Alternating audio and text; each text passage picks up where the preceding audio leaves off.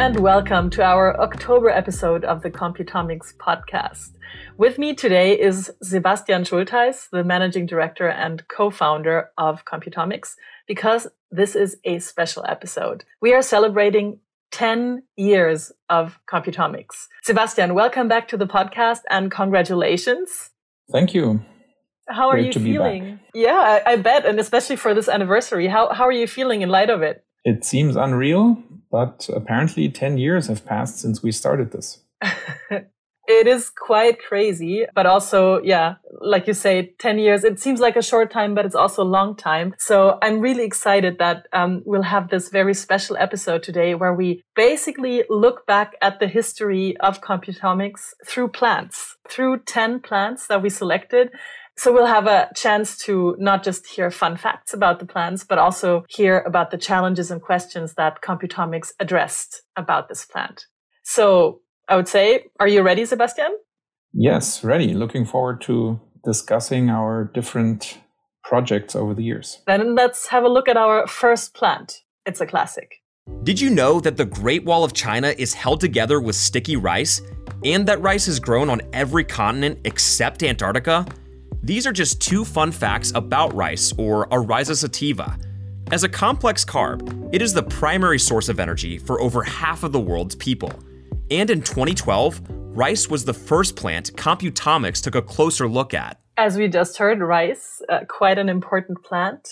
What role did rice play in Computomics' first year in 2012? When we started the company, our first real job was to help assemble rice genomes. And that was, for a long time, much of the projects that Computomics did, genome assemblies and analyses. And in this case, we had the option of working with short reads at the time, which many of the genomes were in. And we were able to convince our customer also to use some additional long reads and long read methods that were really novel at the time.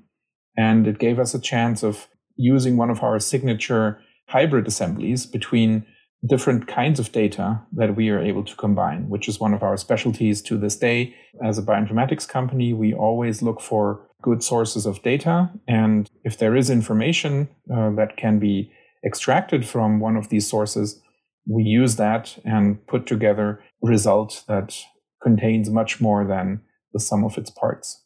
You said, I mean, this is something that to this day is relevant to Computomics, but it is interesting to maybe think about how it has changed. You said you had to convince your customers to use long reads. How has that changed maybe since then?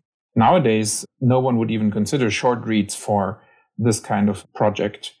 And any genomes that are being assembled today would certainly use long reads only. Of course, it has to do with the enormous price decrease, but also with the quality gains of these long DNA sequencing reads over time.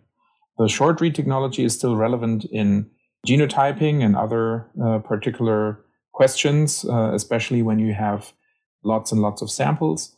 But for an individual species, for a genome, for example, long reads are really key because they can capture a lot of the variation that doesn't occur in the length of one of these short reads, but might be even spanning a whole chromosome, for example. And last question about the rice part of the story. Do you recall maybe specific results or something about the process that stuck with the customers as well, or that you got as feedback? The interesting part was that we really identified quite a lot of differences, also in gene expression. There was an element of gene expression analysis there. And it was the first time that when we did work with an industry client, they actually also agreed to publish the result. And that's why we can talk about this today and why we can mention this project, because this customer actually decided, yeah, we're going to go to a conference and we're going to showcase our new rice assemblies that were created by Computomics. That's exciting, especially this early on in the development of the company as well. To have that kind of public output and then hopefully also some feedback from the scientific community as well. Exactly. So it played a big role in the beginning to be able to say, hey, they are our clients. We are working on these very complex crops. And here's a good result that we were able to obtain. Contrast to scientific publications. They didn't actually publish the results in terms of a data set, but they published results in terms of what we were able to achieve and how it compared to existing assemblies, for example. Okay, interesting. Still, publication, something to work with and to continue to build on. I think it's time to maybe check out the second plant that we have in store for you today, something that you focused on in the following year, in 2013. And it's, to many people, it's a kind of a winter plant, or at least to me it is, but it has so many more uses. So let's put the spot on our second plant. Cabbage can run a chainsaw. Sounds crazy, but it's true, thanks to canola or Brassica napus. The plant is grown to produce animal feed, edible vegetable oils, and biodiesel. In 2013, Computomics developed a product that helps researchers understand this widely used plant better, MethylScore. MethylScore. When I read that the first time, I was like, sounds a bit like a video game. What is MethylScore, Sebastian, and how did it help your customers? We had even more unhealthy words. Oh, do tell, please. So, because it's a pipeline, one of the suggestions was meth pipe, which didn't make it into a product name, fortunately. But the idea is really about understanding another key part of plants' genome, which is a specific way of storing, let's say, changes without the need to actually modify the DNA. So, when a genome is present in a plant cell, part of it is being transcribed into proteins all of the time. And plants have developed these mechanisms to suppress certain genes, especially if they just cost energy to produce, like transposons or so. And so they silence these areas of the genome so they're no longer expressed. And this process is called methylation. So part of the DNA is being modified slightly without actually changing the coding base, but just modifying it chemically a little bit to make sure that it's no longer read off and does no longer produce anything.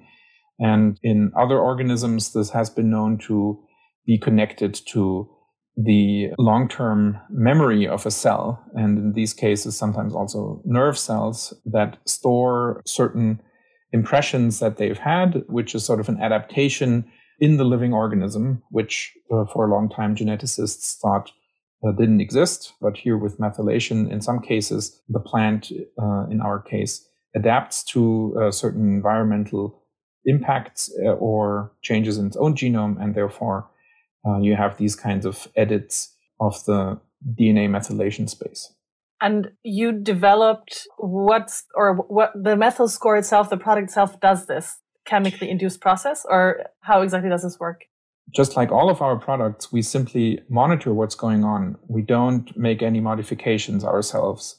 And MethylScore is the same way. It observes what methylation changes have happened, say, between two sister lines of a plant that have been grown side by side or with different environmental impacts. Maybe one has been exposed to drought stress, didn't get enough water, and suddenly it has maybe a different methylation pattern, differential methylation as we call it, that lead to differences in the phenotype of the plant. So how it reacts and how it looks like to the outside. So if it's accustomed to not receiving enough water, maybe it stays smaller, maybe it tries to capture more moisture in other ways. So there might be these kinds of changes that you can see on the outside, and you are able to capture this with a specific sequencing technology. And this has been, of course, studied first in animals and humans, but over time, people also looked at what is this mechanism like in plants. And there we discovered that methylation of the DNA can occur in two additional ways to how it occurs in humans or other animals. And that means we had to come up with a tool that is able to capture all of the different ways in which methylation can occur in plants, which didn't exist at the time. So we created a specific version of methylation detection or differential methylation detection for plant species. That's MethylScore, and that's exciting. Can you maybe just as a final point, if you're allowed to, go into any applications of these results or this new tool that you developed?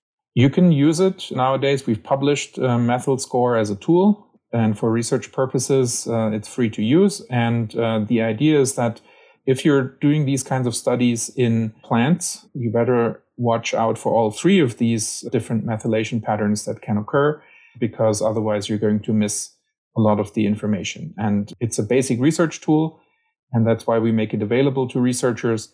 And that was also the question for our customer. They were interested basically from a basic research perspective. Exciting. So we'll definitely keep that for the show notes. Remind everyone that they can still use MethylScore if they want to. I'd like to have a look at our third plant, which is also quite exciting. And I learned a lot about it through Computomics. Let's go. The mamala tree, or Homalanthus nutans, is a small tree native to various tropical islands like Cook Islands, Fiji, Tonga, and Samoa. Traditional healers in Samoa have long used its bark to treat ailments such as hepatitis. The chemical contained in the mamala tree bark, called prostratin, was a focus of Computomics research in 2014. So, prostratin, why did you try to better understand the production process of this chemical specifically? In these years, Computomics was partnering with PacBio, or Pacific Biosciences, a sequencing company, with a marketing initiative called The Most Interesting Genome in the World. And the idea was that researchers could pitch maybe their sequencing need as being necessary because they are looking at the most interesting genome in the world from their perspective. And they tried to convince a jury of the specific need for the sequencing, and PacBio provided the reagents, University of Arizona provided the machine and the labor, and Computomics provided genome assembly for whatever genome would win this contest of being the most interesting in that year. And you chose, or the jury rather chose the mamala tree, or that prostratin chemical that is in that tree bark? That's right. Yeah. In that year, the jury chose the Homalanthus or mamala tree because this particular chemical or complex molecule is actually an HIV treatment. So you can use it to help people who are suffering from an HIV infection or from being HIV positive. And as we've heard, traditional healers have used this to treat other viral infections like hepatitis. And what we are doing is we are assembling this genome in order to find all of the genes necessary to create this very complex molecule. As you know, many drugs are very simple molecules and they can be readily synthesized with easy starting components and a certain process that chemists can come up with. But this chemical was quite complex, and it took a lot of effort to try and identify how to best extract it in the first place. And then the idea often is, if we want to use this as an actual drug in regular treatments, we need a way to synthesize a lot of it, so several kilograms in the end. And that is usually best done with microorganisms instead of plants. So then we don't have to cut down the trees and use their bark, and instead have bacteria in a nutrient solution producing this chemical so that we can easily purify it and have large quantities of it, because we might need a lot of it. Wow, that's an exciting project. Do you recall, or is it still ongoing, this type of research? Because I think we're in 2014 now, as far as the Computomics history is concerned, when it started. Yes, when we handed it off, we were able to show a few of the necessary genes that are involved in the metabolism of creating this particular chemical. And it has been shown to have this in vitro activity against the HIV virus. So we left the researchers to work on really identifying the best way to synthesize this complex trait with whatever microorganism they thought would work best. Amazing. Sometimes it's also really great to be able to contribute to such a cause as HIV treatment, but then also do your part, and then the researchers go on with the work and the results that you help to provide. Definitely for me, and I'm assuming for a lot of our listeners, the mamala tree, prostratin is more on the exotic side, maybe something they didn't know about.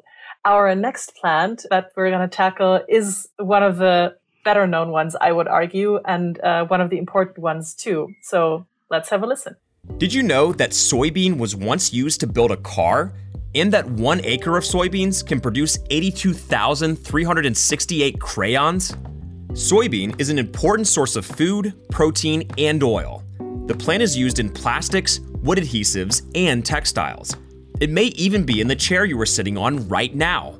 In 2015, Computomics focused on soybean to develop one of its most impactful products, XseedScore. XseedScore, what's the challenge that this Computomics product addresses? It's still our most important product to date, and in 2015 we started developing the necessary parts of it. The goal is to identify what a plant will look like and how it will perform in the field before it even exists. So what we are doing is we are building a model for how plant performance looks like based on the genetics of plant. So in this case, we had a lot of information about different soybean breeding starts, so potential parents that could be used in crosses. And then the question is, how will their offspring perform? Is there a chance that there's a really good one in there based on simulations of crosses that we can make? And is there a chance of producing something that is really impactful with maybe a certain size of population for this particular family of crosses? When we evaluate these crosses, what we do is we look at the distribution of the performance of all the offspring. And when there is maybe early flowering, early maturing varieties in there that have very high yield, that's exactly the kind of plant that we would then want to have. And then we tell the breeders, okay, this is how many of these you will have to grow, and this is how their performance is going to be. And the novelty with XseedScore over existing scientific and statistical methods is that the machine learning part contributes an interesting additional aspect because it can really integrate environmental information. For the first time, we were able to work with data from the soil, from how the weather is going to be in a certain region, and make sure that within the simulation, we account for the interaction, not just of genes with each other, but of genes and their environment. And that way can make a good suggestion of which of these soybean varieties fulfill breeders' goals. That's pretty epic. So small wonder it's still your most important product in the Computomics line of products starting in 2015. I think we will get back to XseedScore one or two more times with different plants that we'll cover today. So let's jump to our next one, which is also one of my personal favorites. Got an itch? Grab a banana. Thanks to its oil, rubbing the inside of a banana peel on a mosquito bite helps to keep it from itching or getting inflamed. Oh, and did you know there is no such thing as a banana tree? Bananas are actually massive herbs, related to palms, lilies, and orchids. They are the largest plants on Earth without a woody stem. So bananas are a strong herb, maybe the strongest, but they also have a potentially fatal flaw. A flaw Computomics tried to alleviate in 2016. So the obvious question is what is the fatal banana flaw? So interestingly, the current variety that we know as the banana is actually only the second best choice in a way, because a few decades ago, the variety that everyone was growing and that everyone was eating was called Grand Michel, and it was reportedly a very sweet, very delicious banana that unfortunately no longer exists. And that's because it was wiped out completely by a virus. And the banana, or all of the plants that are being grown today, they are clones of exactly the same plant. And all around the world, wherever bananas are being grown, the ones that we know from buying in the supermarket, they are all exactly the same individual, if you will. And that's why they always look exactly the same. So they are very reliable in that way. But if there is one infection that can kill one of these plants, the infection is guaranteed to be able to kill all of them. And that's what happened with the Grand Michel variety. They were completely wiped out. And then a lot of time and money had to be invested in making people really like the current variety again, which to people who knew the Grand Michel didn't really taste as good. It's not as sweet. It's a bit harder and it's not as apparently as delicious as the Gros Michel variety was. We can only imagine what the first great banana tasted like, but that is a huge issue. That's a huge flaw. What exactly did you work on to maybe address that flaw or to answer the question that flaw raises? So the current variety, the Cavendish, isn't immune to the same issues. It just happened to be immune to the one virus that got our previous variety, but another virus could develop, and we know how fast they could spread across the world and then wipe out every plantation there is today, which would be a very serious economic issue. So one of the institutes in France that deals with tropical plants asked us to help with assembling genomes for a few wild varieties of banana, which could potentially diversify what we are growing today, and which would help us understand also which viruses these particular varieties are susceptible to and how to potentially neutralize some of these threats that occur in this area. That would be nice because I wouldn't want to live without bananas. And I definitely don't want to live without the next plant that we have in our register of plants today. Ask 10 people how they like their coffee and you'll get 20 different answers. Cold brew, espresso, mocha, hand-filtered, and some even prefer cat poop coffee. Americans spend an average of $3 on coffee per day. That's almost $1,100 per year. According to a 2020 study, Dutch people are the top coffee drinkers.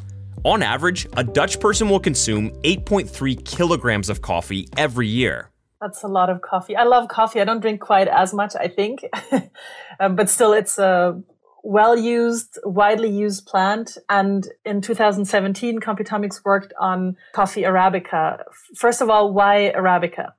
Yeah, so coffee is also often considered the most important plant in science because without it, not a lot would get done.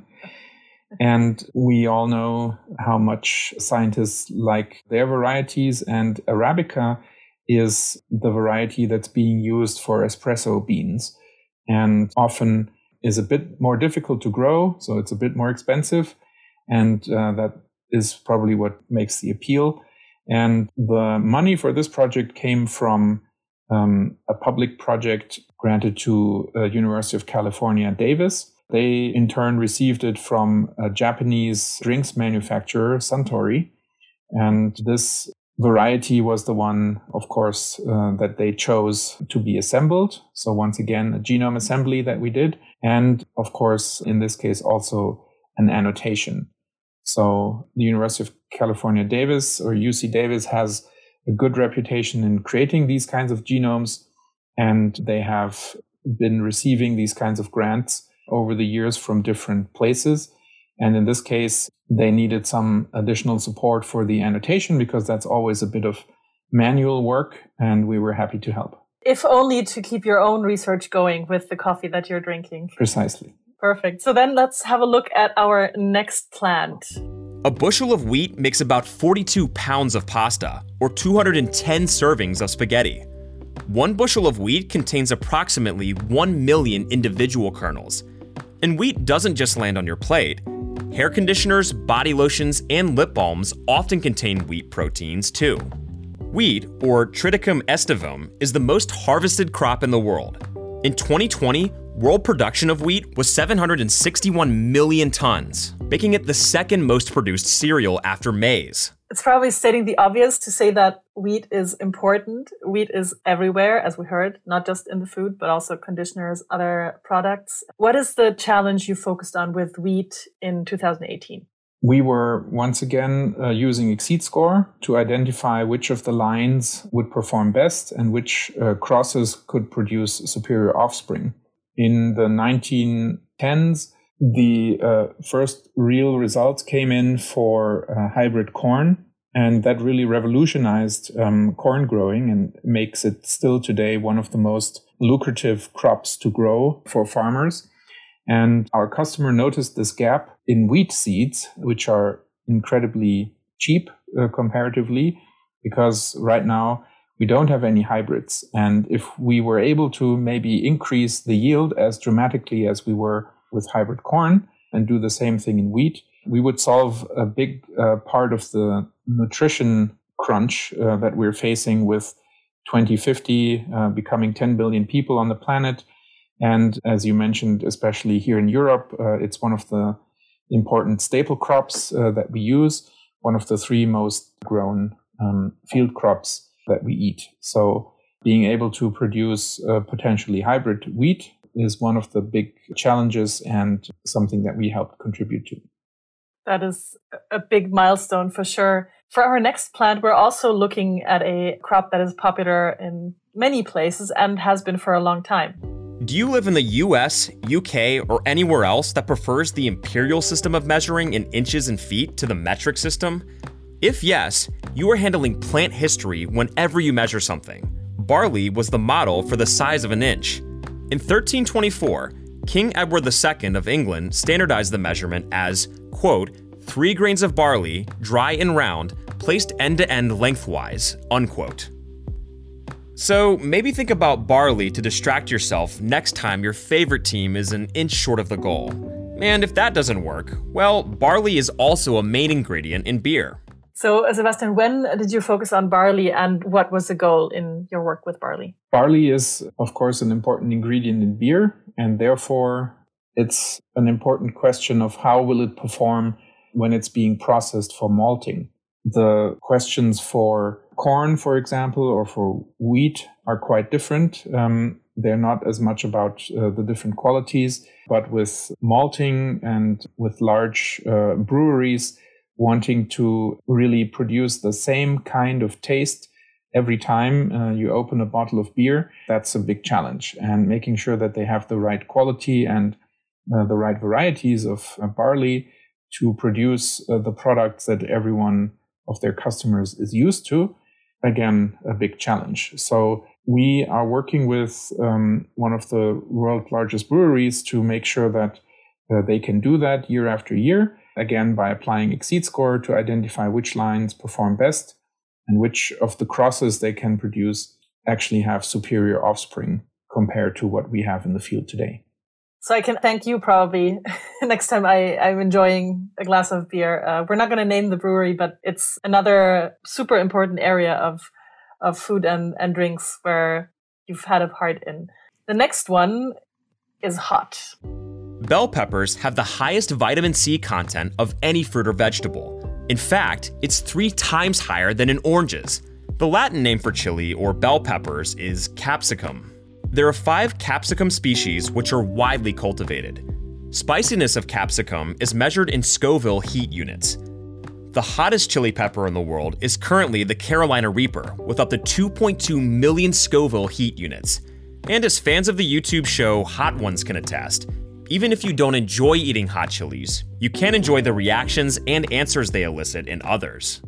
So capsicum, you focused on the entire family, so that includes chilies and bell peppers, right? Yes, everything. So this was a public project funded in part by the AI for SME initiative of Baden-Württemberg, our local state here. And we were trying to answer the question, which of the varieties that already exist really has the best potential to becoming like a small snack plant that people can put on their balcony, and that they could pick up maybe at a supermarket. And with that environment, they will have to be quite robust because they will be transported over long distances. They will be maybe not watered for quite a long time. And that means we were looking for the ones that would be most resilient under this kind of treatment. This sounds to me like it might not be an XseedScore process. Which product did you use to figure out the answers to those questions for the most snackable chili or bell pepper? The challenge really was to observe these plants over time. As we were storing them, unfortunately, right during the pandemic, we couldn't really access the kinds of lab spaces and areas that we wanted to, but we were able to grow them at a local garden center and then take pictures of them as they were being exposed to this treatment. So being transported into cold storage, being transported back and stored under sort of supermarket conditions. And we took thousands and thousands of photos of them with our automatic phenotyping tool called CropScore. With CropScore, you can monitor plants and their phenotypes as they are changing over time, because one of the key features of it is it will take all of the pictures that you want to take at the same time. So you really have a simultaneous data set that was taken at exactly the same time, because many plant characteristics change over day. Maybe you have seen these short time-lapse movies of a plant which is actually moving quite a bit during the day, and you can see flowers opening and so on. So having to capture specific changes over time is something that CropScore is really good at. That's pretty cool. Now I'm seeing, you put the image of time lapses in my head, so I'm seeing plants grow in front of my inner eye now. But yeah, that's very exciting. Did you figure out which one was the most snackable, or is this still an ongoing process? So we figured out breeding markers, so ways for the breeders to tell which of these plants are probably resistant to this kind of treatment, who are resistant to drought, and who will recover the quickest once maybe you've bought it at the supermarket and you're taking it home and watering it for the first time in 2 weeks. Will it come back to life, or will you not be able to save it at that point? And this is really the quest that we were on, to identify the one that could survive this treatment and jump back to life and still maybe carry a few fruits and give you what you're looking for, either a very snackable variety without any heat, or a Carolina Reaper level.